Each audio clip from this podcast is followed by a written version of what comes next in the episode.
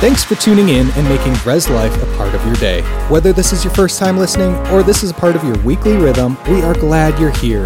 If you'd like to connect more throughout the week, check us out at reslife.org, download our app, or follow us on social media. It's time for today's message, so let's dive in. We're going to start today in Revelation chapter 20 with verse 11. This says, Then I saw a great white throne, and then him who sat on it from whose faith the earth and the heavens fled away, and there was found no place for them. And I saw the dead, small and great, standing before God. And books, plural, were opened. Uh, if, if you have a Bible or if you even have a device, you want to mark that books, plural. And another book, singular, was opened, which is the book of life.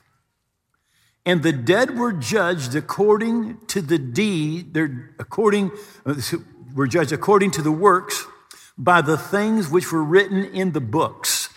So there's one book and there's a bunch of books, right? Those books have your deeds written in them or your works written in them. Theologians actually call them the, the, the books of works. There is a book with your name on it, and your works are written in that book. Right? Now, it's important, but there's also a book, and that's the book of life. But there's books that have your works written in them. Verse 15. And anyone not found written in the book of life was cast into the lake of fire. Right? So, you want to make sure your name's in the book of life. And the only way to get your name in that book is receive Jesus. Right? However, there are also other books, and they have to do with your works. And you're going to be rewarded and judged based on your works. Your works will never get you to heaven, only having your name in the book of life. But there is a reward for the works that you do. In fact, Jesus said in Revelation chapter 22, And behold, I'm coming quickly, and my reward is with me to give to everyone according to his work. The Message Bible says it like this it says, In my paycheck is in my hand, right? To give to everyone according to your work. So, Judgment Day is real. And we don't know exactly the wording, but there are two questions that everybody's going to be asked and will have to answer for on Judgment Day. Number one is what did you do with Jesus? And if you received him as your king, as your Lord, as your Savior, you live for him, your name's in the book of life, and you're going to make it to heaven. Second question What did you do for Jesus? Those are the works. What did you do for him? And I just want to remind you that heaven is not a government housing project. There are different rewards for people when they get to heaven. In Matthew chapter 6, Jesus said, Don't lay up for yourselves treasures on earth, where moth and rust destroy, where thieves break in and steal. But lay up for yourselves treasures in heaven, where neither moth nor rust destroy, where thieves do not break in and steal. For where your treasure is, there your heart will be also. So Jesus is saying, what you do now, you lay up for yourselves treasures in heaven. So what you do today affects your eternity. Right? Uh, I think it's interesting today. Most people are, are putting something aside, thinking someday I'm going to retire. And, and I want to have something set aside. And, and that's good, right? But you realize that there is going to be in eternity, not, not 10 years or 20 years or 30 years, but there's going to be thousands and tens of thousands and millions and billions of years. And what you do on earth lays up for you treasures for all of that time. It's a lot more important what you do for eternity than what you do for 10, 20, or 30 years. And then notice it says, For where your treasure is, there your heart will be also. So if you buy a new motorhome, listen, your heart's going to go on the road because you got some treasure there. I remember years ago, uh, we bought a piece of property about five, six miles south on, on Hamert Street, and we built a house. Now, before we bought that property, and uh, I had never even been on Homer Street, right? But we bought that property, started building that house. I went every day just to see what was happening, just to look at it. Oh, look at that. They put some shingles up. I think they put another wall over here. You say, why'd you do that? Because my treasure was there. Right? So, what Jesus said is you can direct your heart by what you do with your treasure. He says, you start putting treasure in heaven, and your heart will begin to turn towards heaven. Right? Now, in uh, the book of Philippians, now the Apostle Paul is writing to the church at Philippi, and he has gone out and he has started a missionary journey and he is planting churches. So he said this in verse 5 Because of your partnership in the gospel from the first day until now. Now he calls them partners because he's going out, but what they're doing is they're sending offerings and they're supporting him. And he calls them partners. You know, in business, when you have a partner, you share the work and you share the rewards. Share the work, share the rewards. Well, the same thing is true spiritually. When you become a partner, right, by sowing your seed, by sowing a financial gift, how many of you know you did something for that money? Somebody at your house gives 40, 50 hours every week of their time, their talent, their ingenuity, their effort, and trades it for money. See, you don't buy groceries with pieces of green paper or with plastic. You buy groceries with a piece of your life because that's how you, you traded a piece of your life, your talent, your ingenuity, your ability, your giftedness. You traded that, right? So really, you're buying what you buy with part of your life, right? So Paul recognizes that, and he says, You're a partner because you've sent finances that have enabled me to preach the gospel that took your time and your energy and your life. He says, You're a partner. You had a part in, in the work, but you also have a part in the reward. So he says this in the fourth chapter. Verse 15. Now, you Philippians know also that in the beginning of the gospel, when I departed from Macedonia, no church shared with me concerning giving and receiving, but you only. Now, a lot of times what we think is that we're just giving. We're giving. We're giving. But notice he said giving and receiving. Giving and receiving. Listen, every single time, no exceptions that I know of, that the Bible talks about your sowing, it talks about your reaping. Right? In Psalms, it says, Honor the Lord with your substance, with the first fruits of all of your increase, so your barns will be filled with plenty, and your vats will overflow with new wine. In Malachi, it says, Bring the full tithe to the storehouse that there may be food in my house. Prove me now in this, says the Lord of hosts, if I won't open for you the windows of heaven and pour you out a blessing. As you sow, you reap. You let go of what you have in your hand. God lets go of something that He has in His hand for you. All right? For even in Thessalonica, you sent aid once and again to my necessities. Listen, not that I seek the gift but the fruit that abounds to your account. Not that I seek the gift, but the fruit that abounds to your account. You know, some people say, oh, all they want is your money. No, we want the fruit that abounds to your account. Because everything that your money does goes on your heavenly account. Right? So he says, Hey, I'm not just excited about the gift. I'm excited that you are laying up for yourself treasures in heaven. Indeed, I have all and abound. I'm full, having received from Epaphroditus the things sent from you. A sweet smelling aroma. This is how God sees what you give. A sweet smelling aroma, acceptable sacrifice, well pleasing to God. And notice it says acceptable sacrifice.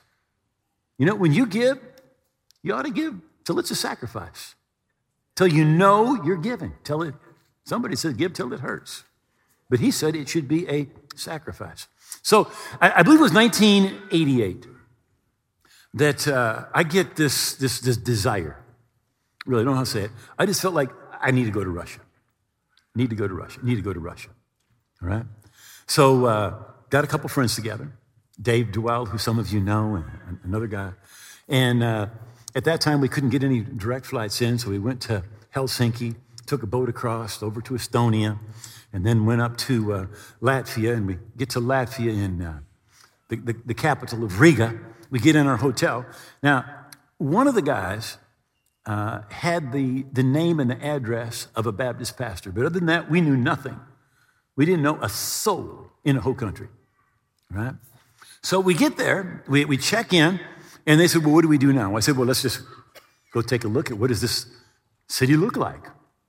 So we step out. We are not outside the hotel two minutes.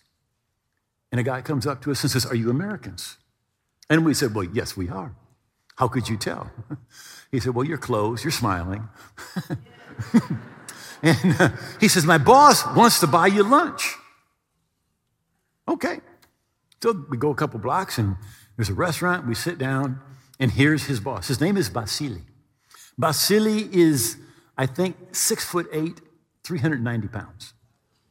Okay, when he visited us, by the way, I, I took him to Olive Garden. He bought three dinners and ate them all.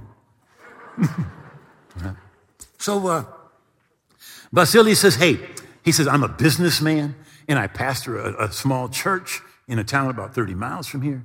He said, uh, My father was a Pentecostal pastor was arrested, spent 20 years in a Russian gulag in Siberia for preaching the gospel. And what we talk, and, and when, we're, when we're done, he just says, uh, Tomorrow, he's sending, I'm sending my driver. He's going to pick you up and he's going to bring you to my city. And we said, Sure. We know what, we'd had nothing else to do.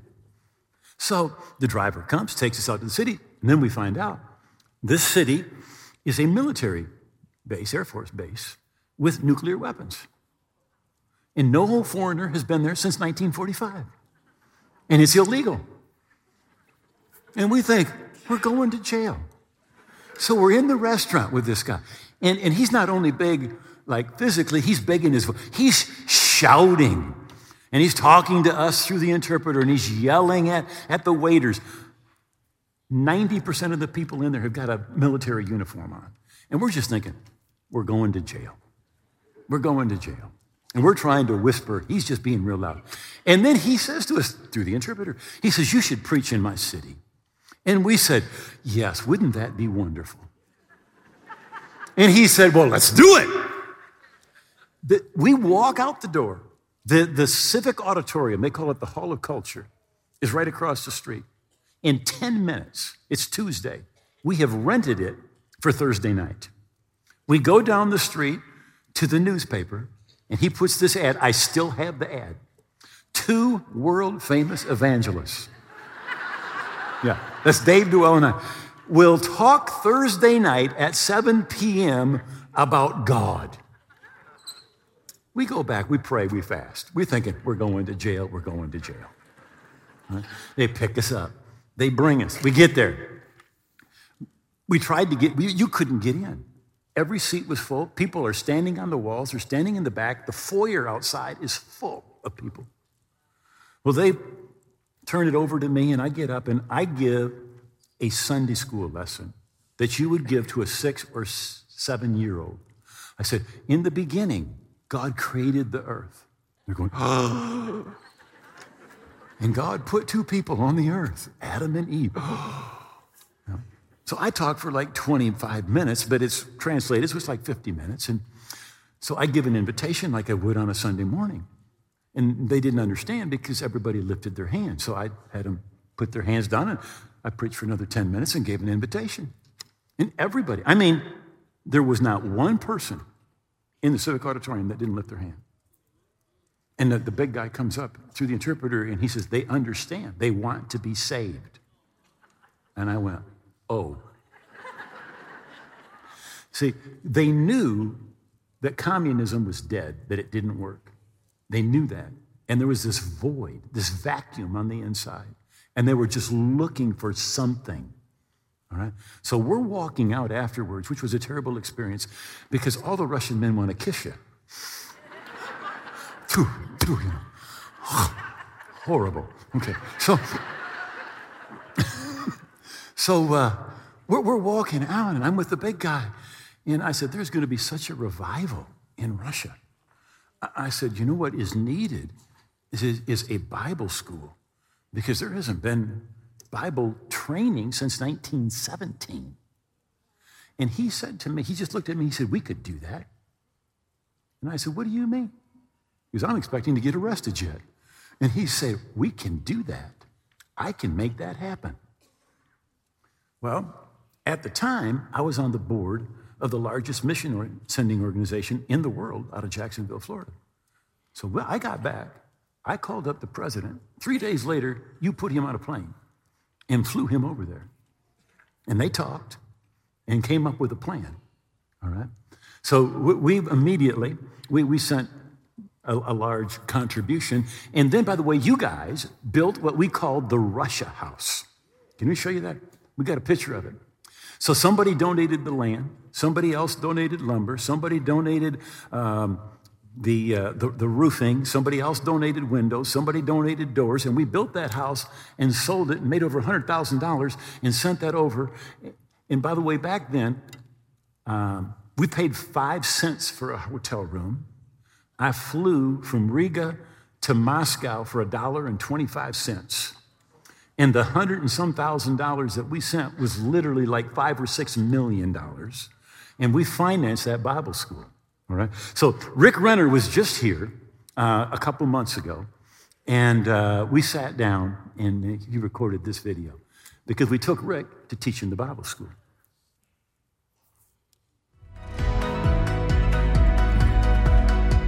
Rick, we have been friends for many, many years. That's correct. In 1991, Duane says, Rick, we got a deal you can't say no to. He said, There's a Bible school that's opened in the Soviet Union and it's just burning and we're going to go. And he said, And you are going to go with us. I thought, No, no, I'm, I'm not going to go to the Soviet Union. But I found myself on a plane and we went to the Soviet Union.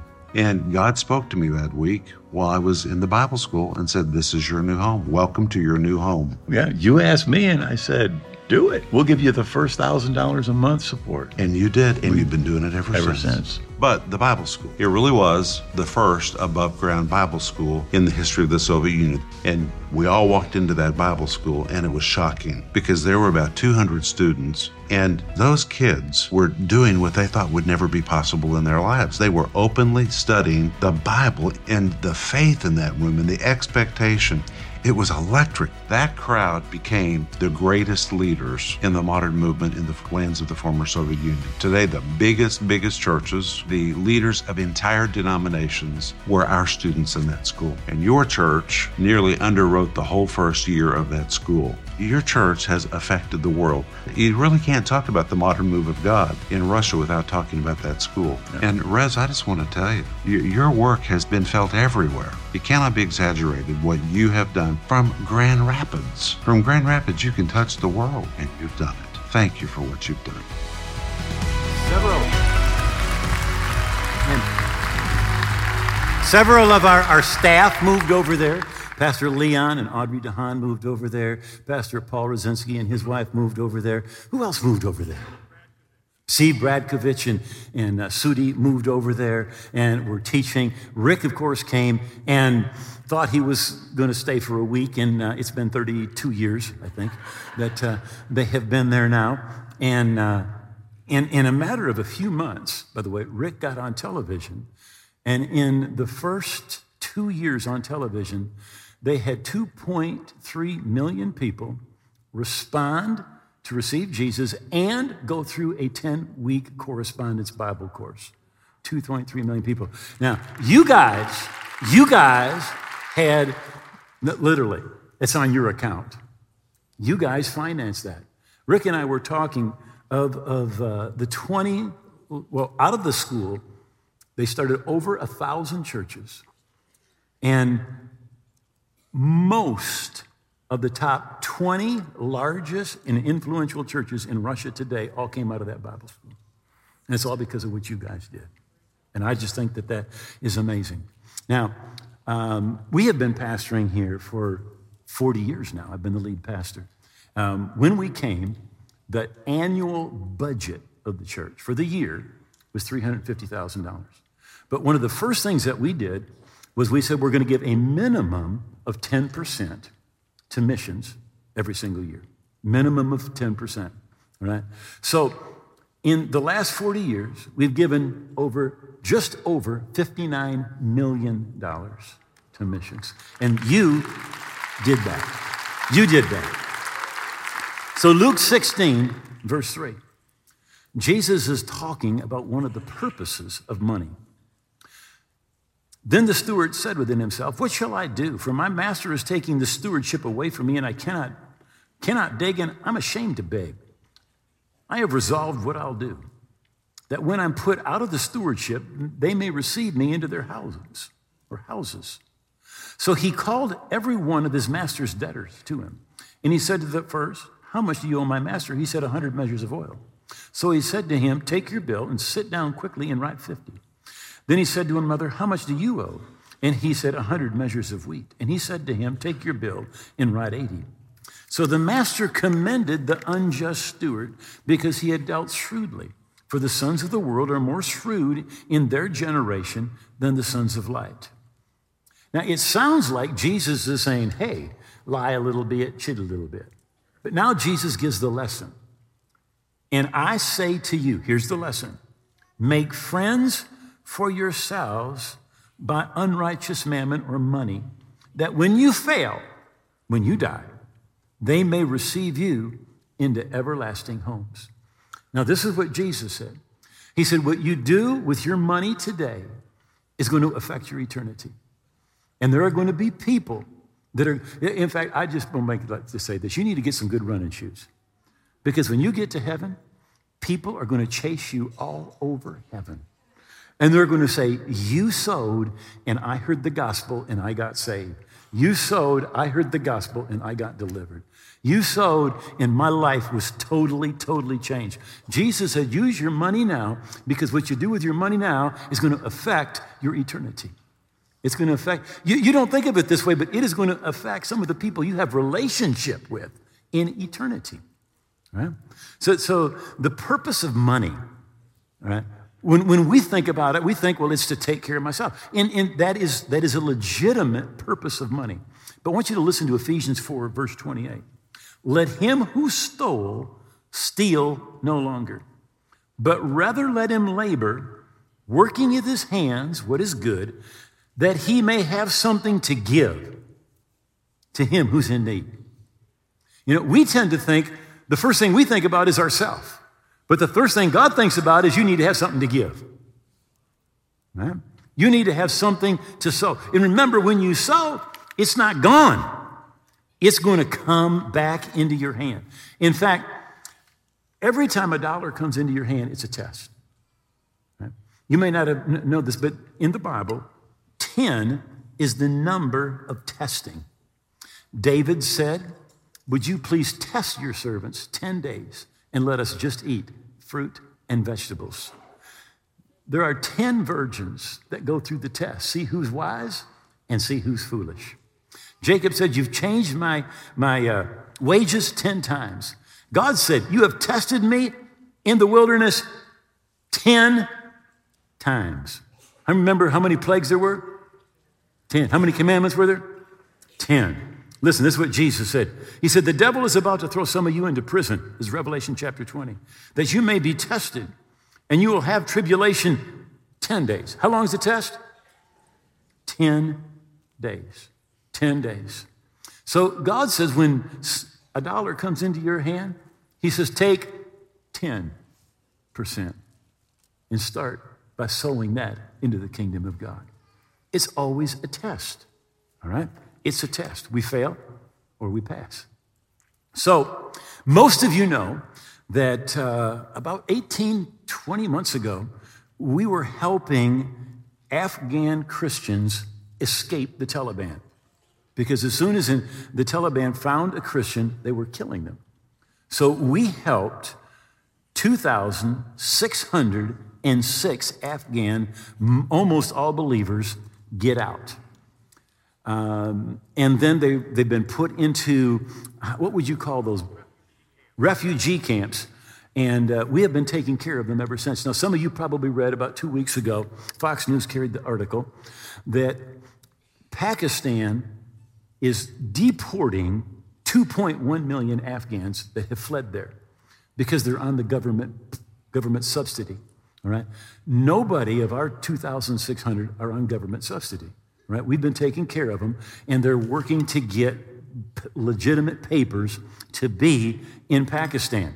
So we've been feeding them. I think we've got a, a few pictures uh, that, that, show some of the food and, and, and some of the people. But uh, we've, been, we've been doing that. So what they decided to do, we didn't ask them to, they just decided to do it. They said, well, we're going to take the messages that, that I've been preaching here, and we're going to translate them into Dari, which is the main language in Afghanistan and in part of Iran. And so they translate them, and then every night they make everybody watch. Now, I mean, once might be okay or twice, but every night they're watching, right? Well, then they get this idea, and they said, well, let's put it on social media and see, see what happens, all right? So they put it on social media. Now, here they, here, here's the message translated. I, they, they do a really, really good job of it. اگر ایمان شتا او یقین نشتا یسونو شاگردان ته ویلي ایمان کې سات یقین دا ډېر ضروری ده شاګردانو هغه ته ویل چې تاسو دې بدرونه ولی نه وځي هغه ته ویلي چې ایمان شته لیکن بینه I laugh every time I see that. All right? So they throw it up on YouTube. All right? And uh, I don't know if you saw on the bottom there 3.6 million views, right? So they, they've been doing that, all right?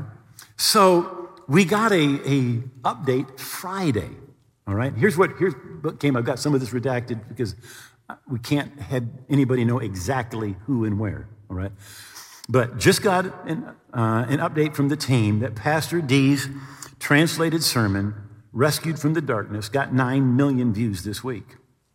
We're still counting the salvation reports, the testimonies, the deliverances, and the miracle stories. Right? Here's one testimony. A doctor said, I've been following your sermons now for five months, which has increased my faith and given me an introduction to Jesus. I'm a Muslim. I've never prayed to Jesus before. This week, I had a patient who was suffering from leukemia, which cannot be cured by any treatment. Every time I listen to the sermon, I feel like I could do anything in Jesus' name. So I locked the door and went close to the dying patient. I laid my hands on him and I said, Chronic cancer, be gone in Jesus' name. I got really nervous and I left the room. The next morning, I went back to, for my shift and went to visit my patient. He was talking with his family. I couldn't believe my eyes. I ran back to my team and they told me right after you left that patient started improving. Overnight, he didn't need oxygen. We did a biopsy and there is no leukemia left. Listen, I came home and cried for several hours. I repented, received Jesus as my Savior. I can't tell anyone who did this miracle because they would kill me. But now I will pray for my patients in Jesus' name. No? You know, there, there are nine million people. But that's just one. That's just one story. So uh, we wanted to be able to get something into their hands, something they could download. So we've got a small book called Your New Life. So they started translating it and finished this week. Right? The guy who was translating left a hard copy in his house. His son had been gone. He was doing black magic and drugs, and he hadn't seen his son for 18 years.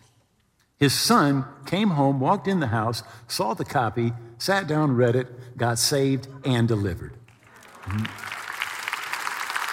Now, um, one, one, one more uh, little thing about that. While we just had a team over there a month ago, a month ago, okay. And one of the things that they did was they went to a brick kiln. Now, they're in Pakistan. Slavery is legal, and there's 2.1 million slaves in Pakistan. Now, if you're a Muslim and you become a slave, and, and if you go into debt, you become a slave, right? If you're a Muslim, when you die, it doesn't pass to your children. But if you're a Christian, it passes to your children, right? And you get in, you, you end up in one of these brick kilns, and it's impossible to pay your debt because they charge you for your food, they charge you for housing, and your debt grows. Right? So they went to one of these brook killings where many of the people, they've been there three, four generations, right? Almost all of them are Christians, right? So they, they preach and they ended up baptizing, I think, 78 people. And some, a woman, you want to come up here, Bernie?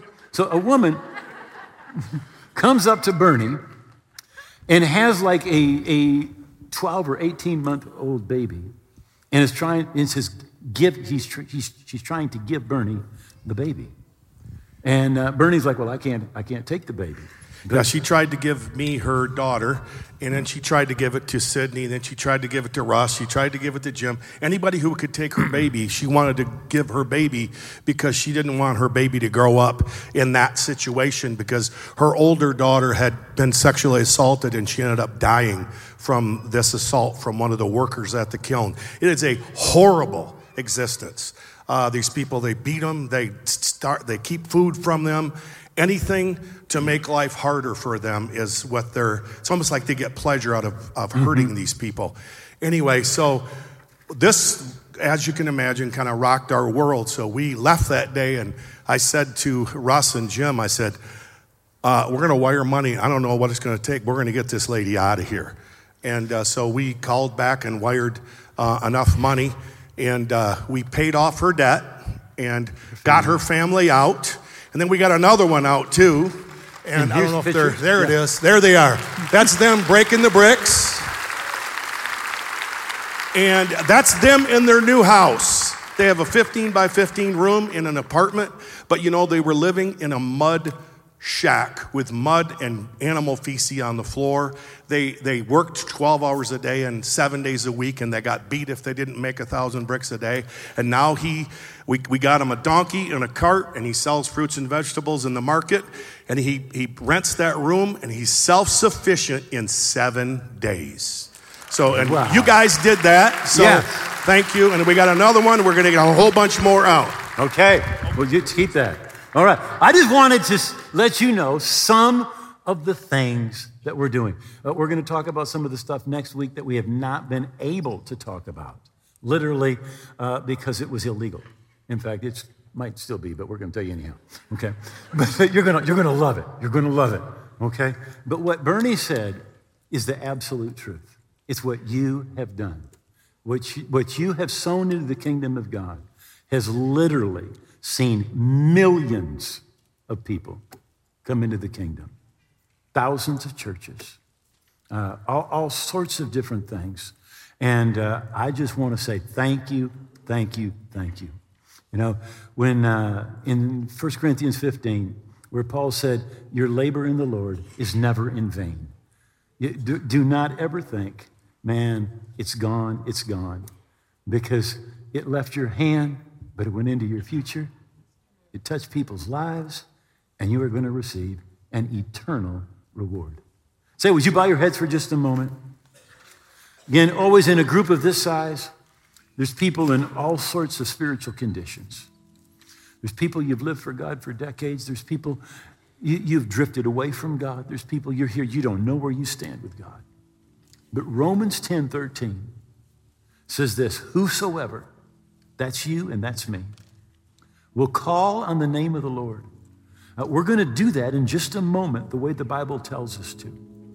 And this is the rest of the verse will be saved. See, if you will pray the prayer that we're going to pray in just a moment, if you'll pray this prayer from your heart, when we say amen, you're going to be right with God.